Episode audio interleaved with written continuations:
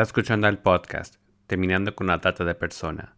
Este es el episodio número 41, Experiencias adversas de la infancia y el desarrollo de la resiliencia.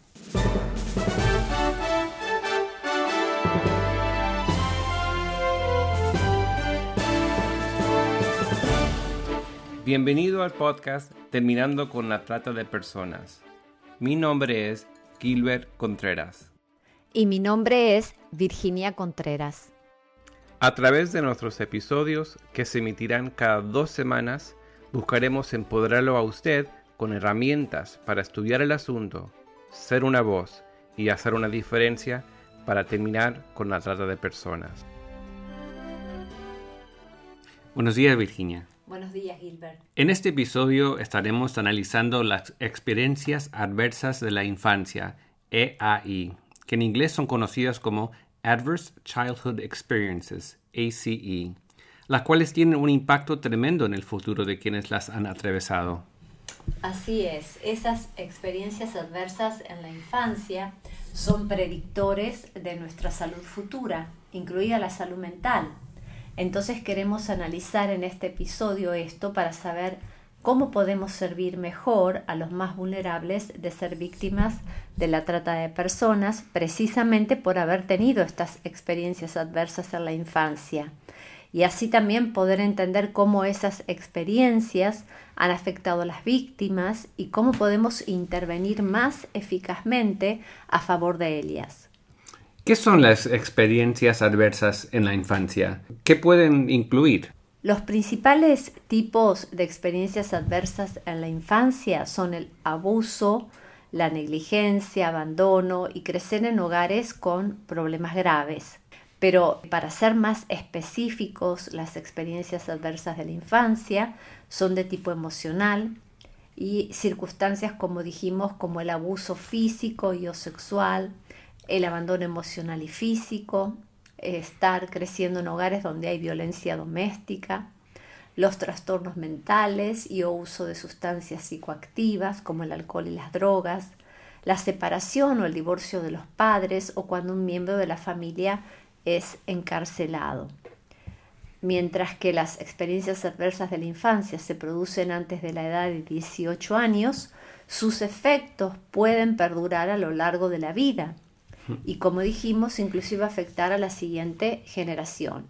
Específicamente, ¿cómo afecta a la salud las experiencias adversas de la infancia? Las experiencias tempranas ocurridas en los primeros años de vida pueden disminuir, por ejemplo, la capacidad de elección, ya que tienen un impacto estresante que puede afectar el desarrollo de la mente, del cerebro, el cual es muy sensible a las influencias tanto favorables como desfavorables.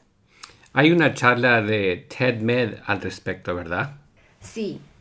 La pediatra Nadine Burke Harris, en su charla para TED Med en el 2014, que lleva por título Cómo el trauma infantil afecta la salud durante toda la vida, comenta que existe un estudio de investigación llamado Estudio sobre las experiencias infantiles adversas. En ese estudio se investigaron 17.500 adultos y sus historiales de exposición acerca de las experiencias adversas en la infancia, incluido el abuso sexual, físico o emocional, el abandono físico o emocional, la enfermedad mental, la drogadependencia o el encarcelamiento de los padres, la separación o divorcio de los padres, la violencia doméstica. Y para cada respuesta afirmativa recibían un punto en la calificación y luego correlacionaron estas puntuaciones con los resultados de sus historiales de salud. Y lo que encontraron fue sorprendente. Por ejemplo, dos cosas surgieron. Primero, las experiencias adversas de la infancia son muy comunes. El 67% de la población analizada tenía al menos una y el 12,6%, es decir, uno de cada ocho, tenían cuatro o más experiencias adversas de la infancia. La segunda cosa que encontraron fue que había una relación directa entre las experiencias adversas de la infancia y la salud. para tener en cuenta, cuanto más puntos en la experiencia adversa de la infancia, era peor la salud de los sujetos analizados. Para una persona con una puntuación de experiencia adversa de la infancia de 4 o más, el riesgo de enfermedad pulmonar obstructiva crónica era 2.5 veces mayor que el de una persona con una puntuación de cero. Para la hepatitis también era 2,5 veces mayor. Para la depresión era 4,5 veces mayor. Y para el suicidio era 12 veces mayor. Wow. Es decir, una persona con una puntuación de experiencia adversa de la infancia de 7 o más tenía tres veces más probabilidades de morir de cáncer de pulmón y 3,5 veces mayor riesgo de isquemia cardíaca, que es la causa principal de muerte en los Estados Unidos. No sé si notas la relación entonces para ver cuánto afectan las experiencias adversas de la infancia a nuestra salud.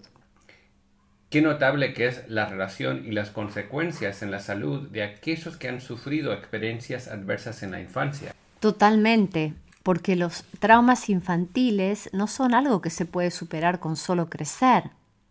Es que el estrés constante causado por el abuso, el abandono y los padres que tal vez sufren una enfermedad mental o son drogadependientes tienen efectos reales y tangibles en un cerebro que está en desarrollo. Y esto es algo que se arrastra durante toda la vida, hasta el punto de que quienes han experimentado altos niveles de trauma tienen tres veces más riesgo de desarrollar enfermedades cardíacas y cáncer de pulmón, como mencionamos. Y estas investigaciones son importantes para que la medicina pediátrica haga frente a la prevención y al tratamiento del trauma.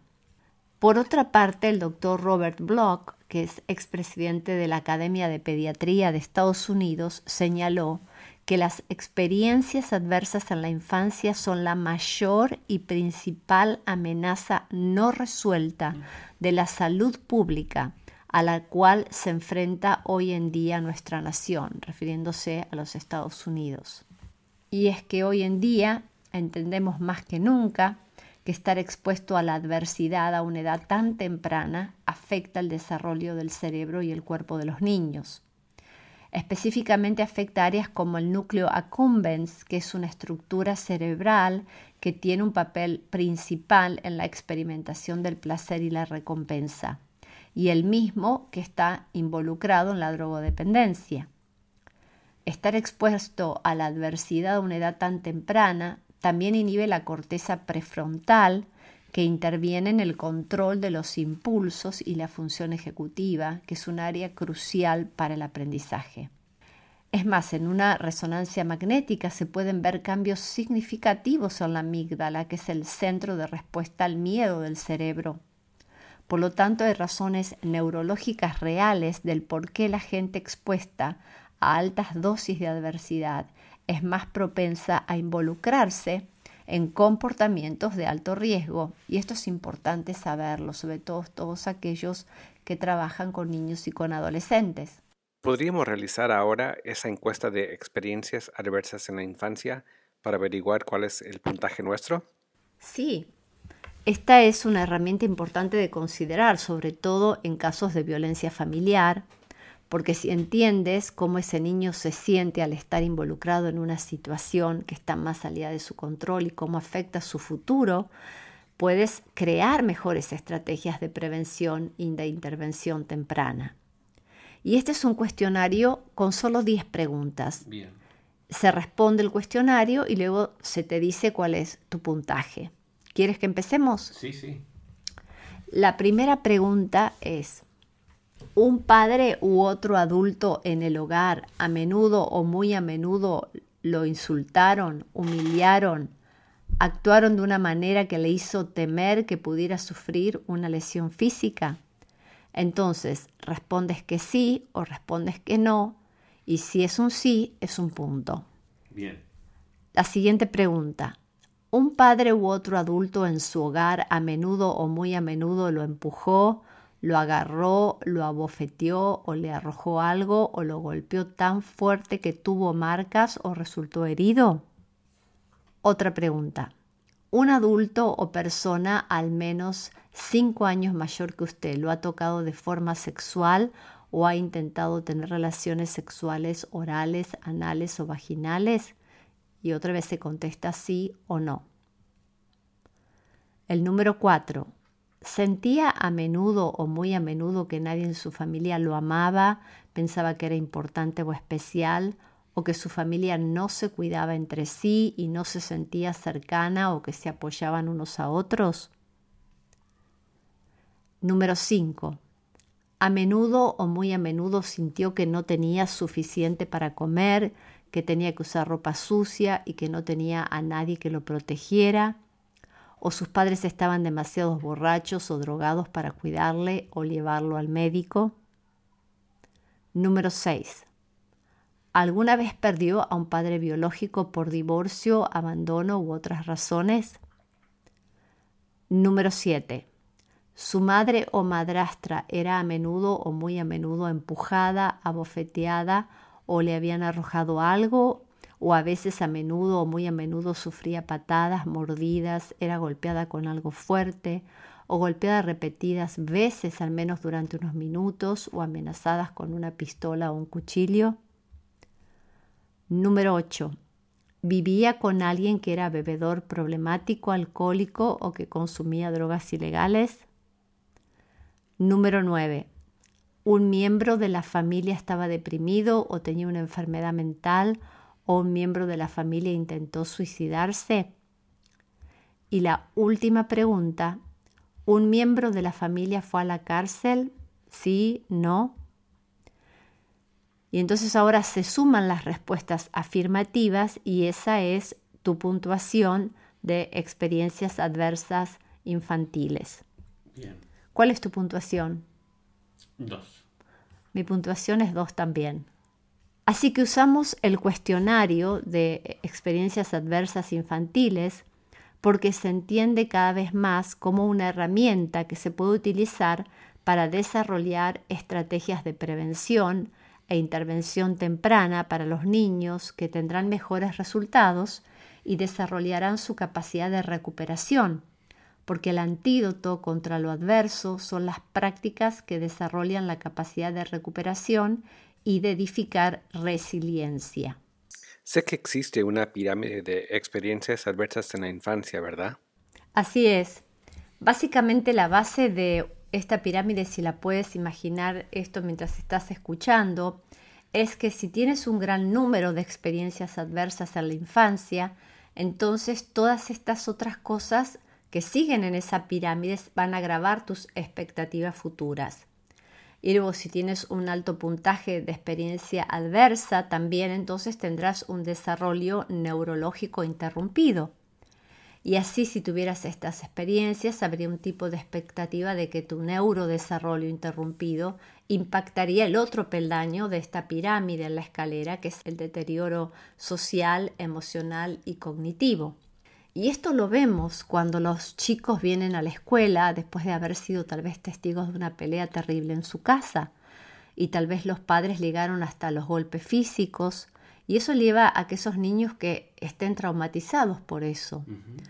Y al día siguiente, cuando van a la escuela, es posible que no hayan desayunado, que no tengan dinero para el almuerzo, que ni siquiera tengan sus libros disponibles, que no hayan tomado un baño, que no hayan hecho su tarea. Y todo esto entonces va impactando los patrones normales de desarrollo cognitivo y de concentración y de aprendizaje. Entonces, si entiendes que podría estar sucediéndole esto a esos niños, puedes comenzar programas que intervienen para comenzar a desarrollar la resiliencia en esos niños. Justo en ese momento eso cambiará el resultado para ese niño cuando se convierta en adulto. Pero si eso no sucede, muchos pasan al siguiente peldaño de esta pirámide, que es la automedicación. Y las personas que se automedican su ansiedad, su depresión y su miedo de diferentes maneras. Por ejemplo, algunos recurren a hábitos realmente malos como fumar cigarrillos, otros comienzan a usar incluso medicamentos recetados que tendrán un impacto y posiblemente se convertirán en una adicción o pasarán a la automedicación socialmente aceptable, a la bebida social. Algunas personas se automedican con comida y así vemos el ciclo que puede haber contribuido realmente a su experiencia adversa de la infancia.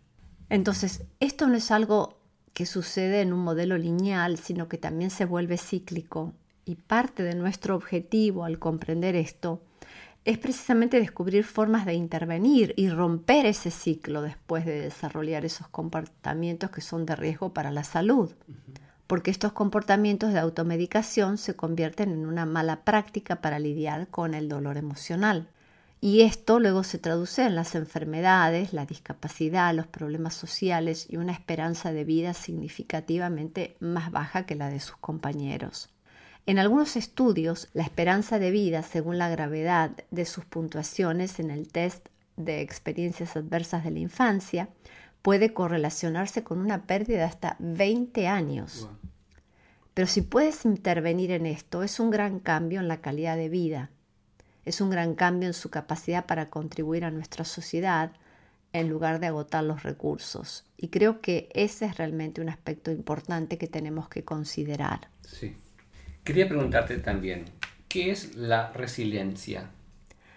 La resiliencia es un término originado en el área de la ingeniería y sirve para denotar la capacidad que tienen los metales de resistir un impacto y recuperar su estructura. En el campo de las ciencias sociales es la capacidad que tienen los seres humanos de hacer frente a las adversidades de la cotidianidad, enfrentarlas y salir airosos. Esta posibilidad de afrontamiento responde a factores inherentes a la persona, como su capacidad cognitiva de resolver conflictos, procesos afectivos adecuados y control de su impulsividad. Estas características permiten a la persona continuar construyendo su personalidad en condiciones sociales favorables. En otras palabras, la resiliencia es aquella habilidad que tienen las personas para superar o resistir a un estrés excesivo y que tengan la capacidad de adaptarse a situaciones difíciles mientras se mantiene la estabilidad, el crecimiento y o desarrollo. Si pudiéramos plantearlo de otra manera, sería como aquel potencial humano de resurgir de experiencias devastadoras, cubierto de cicatrices, pero fortalecido. Es por ello que los maestros, los trabajadores sociales, etc., debemos motivar a los niños y jóvenes a incorporar esta habilidad de la resiliencia en sus vidas, sobre todo si viven en alguna situación de conflicto constante a nivel familiar. ¿Y cuáles son los factores protectores que contribuyen a la resiliencia? Bueno, entre ellos están la habilidad de decidir y resolver problemas creativamente, la fuerza para tolerar frustraciones y manejar emociones, la habilidad de no hacer propios los problemas ajenos, el talento de mostrarse optimista y persistente frente al fracaso, la habilidad de resistir la descalificación de otros, la habilidad de tener sentido del humor y de hacer borrón y cuenta nueva, la capacidad de establecer amistades basadas en el cariño y, y respeto mutuo, la habilidad de mantener distancia emocional y social. ¿Podrías explicar más algunos de los pilares de la resiliencia? Sí, por supuesto. Algunos de los pilares de la resiliencia o indicadores son la introspección, que es la capacidad de preguntarse a sí mismo y darse una respuesta honesta. La independencia, que es saber fijar límites entre uno mismo y el medio con problemas, capacidad de mantener distancia emocional y física sin caer en el aislamiento, la capacidad de relacionarse, que es la habilidad para establecer lazos e intimidad con otras personas para equilibrar la propia necesidad de afecto con la actitud de brindarles a otros, la iniciativa, el gusto de exigirse y ponerse a prueba en tareas progresivamente más exigentes, el humor, encontrar lo cómico en la propia tragedia, la creatividad, que es la capacidad de crear orden, belleza y finalidad a partir del caos y el desorden, el compromiso con otros, consecuencias para extender el deseo personal de bienestar a otros y capacidad con valores, Y finalmente la autoestima consistente, que es la base de los demás pilares y el fruto del cuidado afectivo consecuente del niño o adolescente por parte de un adulto significativo. ¿Qué mide el test de resiliencia? Este test mide las dimensiones internas de resiliencia del entrevistado, las cuales son aceptación de sí mismo y competencias personales y son 25 afirmaciones, 8 referidas a aceptación a sí mismo y 17 a competencias personales. Para evaluar la capacidad resiliente del que estamos entrevistando, se suman todos los valores y el total se divide por el número de afirmaciones y ese resultado obtenido nos va a permitir determinar que el joven tiene una capacidad de resiliencia baja, media, media o alta según la siguiente categorización. Por ejemplo, baja de 1 a 2,59 puntos, media de 2,6 a 4,09 puntos, media alta 4.7 a 5.59 puntos y alta de 5.6 a 7 puntos. Figuran muchos de estos tests en internet y también lo pueden encontrar luego a los resultados y al test en las notas de este podcast. Qué bueno. ¿Cuáles son las declaraciones para evaluar la escala de resiliencia? Bueno, la escala de resiliencia tiene diferentes declaraciones. Eh, voy a leer 20 eh, declaraciones y vas a encontrar siete números que van desde el número 1, la puntuación número, eh, que es el 1, que es estar totalmente en desacuerdo, y la 7, que es totalmente de acuerdo. O sea que un punto es totalmente en desacuerdo, dos puntos muy en desacuerdo, tres puntos un poco en desacuerdo, cuatro sería lo neutral, cinco es un poco de acuerdo, seis es muy de acuerdo y siete es totalmente de acuerdo. Entonces las declaraciones, y ahí va el puntaje, la primera es, cuando hago planes, persisto en ellos. El número dos, ¿te estás calificando, Gilbert? Listo, papel, lápiz. Muy bien. Y también que nuestra audiencia se esté calificando. Entonces vuelvo a leer la primera declaración. Cuando hago planes, persisto en ellos. El número uno es totalmente en desacuerdo. El cuatro sería algo neutral. Y el siete, que es el puntaje máximo, es que estoy totalmente de acuerdo con esa declaración, o sea que me identifico. Número dos, Normalmente enfrento los problemas de una u otra forma. O sea, totalmente en desacuerdo quiere decir que uno no enfrenta los problemas, sino que los evita. Y siete es que totalmente de acuerdo con esa declaración. Entonces es que normalmente enfrento los problemas de una u otra forma. Muy bien, la declaración número tres. ¿Soy capaz de depender de mí mismo más que otros? Totalmente en desacuerdo sería uno una respuesta neutral porque no me identifico es 4 y totalmente de acuerdo sería 7. La número 4. Mantener el interés en las cosas es importante para mí. Número 5. Puedo estar solo si es necesario. Siento orgullo por haber obtenido cosas en mi vida. Número 7. Normalmente consigo cosas sin mucha preocupación. 8. Me quiero a mí mismo. 9. Siento que puedo ocuparme de varias cosas al mismo tiempo. Número 10. Soy decidido en las cosas que hago en mi vida. 11. Rara vez pienso sobre por qué suceden las cosas. Número 12. Hago las cosas una cada día. Número 13. Puedo superar momentos difíciles porque ya he pasado por dificultades anteriores. Número 14. Soy disciplinado en las cosas que hago. Número 15. Mantengo el interés en las cosas. Número 16. Normalmente puedo encontrar un motivo para reír. 17. Creer en mí mismo me hace superar momentos difíciles.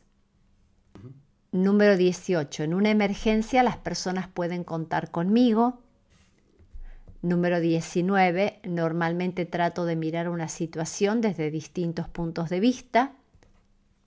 Y número 20. A veces me obligo a hacer cosas aunque no quisiera hacerlas.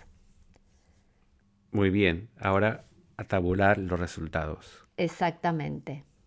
Entonces, volvemos a repetir, para evaluar la capacidad resiliente de la persona que estamos entrevistando hay que sumar todos los valores y el total se divide por el número de afirmaciones. ¿Cuántas afirmaciones tuvimos o declaraciones? Tuvimos 20. Entonces necesitamos a ese número total dividirlo por 20 para poder saber si la capacidad de resiliencia es baja, media, media alta o alta, según la categorización de la cual hablamos. Bien. Qué importante. Sabemos que en muchos lugares se está convirtiendo en una práctica el evaluar las experiencias adversas de la infancia para poder hacer prevención. Sí, Gilbert, es que algunos de los niños que se encuentran frente a nosotros tienen una calificación de experiencias adversas de la infancia que es muy alta y necesitan saber que estaremos allí para ayudarlos a desarrollar la capacidad de recuperación y de resiliencia. No vamos a negar que esto les está sucediendo o les ha sucedido. No vamos a tratar de aliviar su ansiedad diciendo cosas como, oh, está bien, va a estar bien todo, no te preocupes. No, tenemos que estar proactivamente desarrollando la resiliencia en ellos y existen herramientas para hacerlo. Esta es la buena noticia que quiero que nos llevemos de este episodio y es que la capacidad resiliente puede ser fomentada, lo que exige identificar y promover recursos de la persona y del entorno, ya que la misma es resultado de la interacción entre ambos. Y como siempre decimos, nadie puede hacerlo todo, pero todos podemos hacer algo. Muchas gracias Virginia por el tema del día de hoy. Gracias a ustedes y hasta el próximo episodio.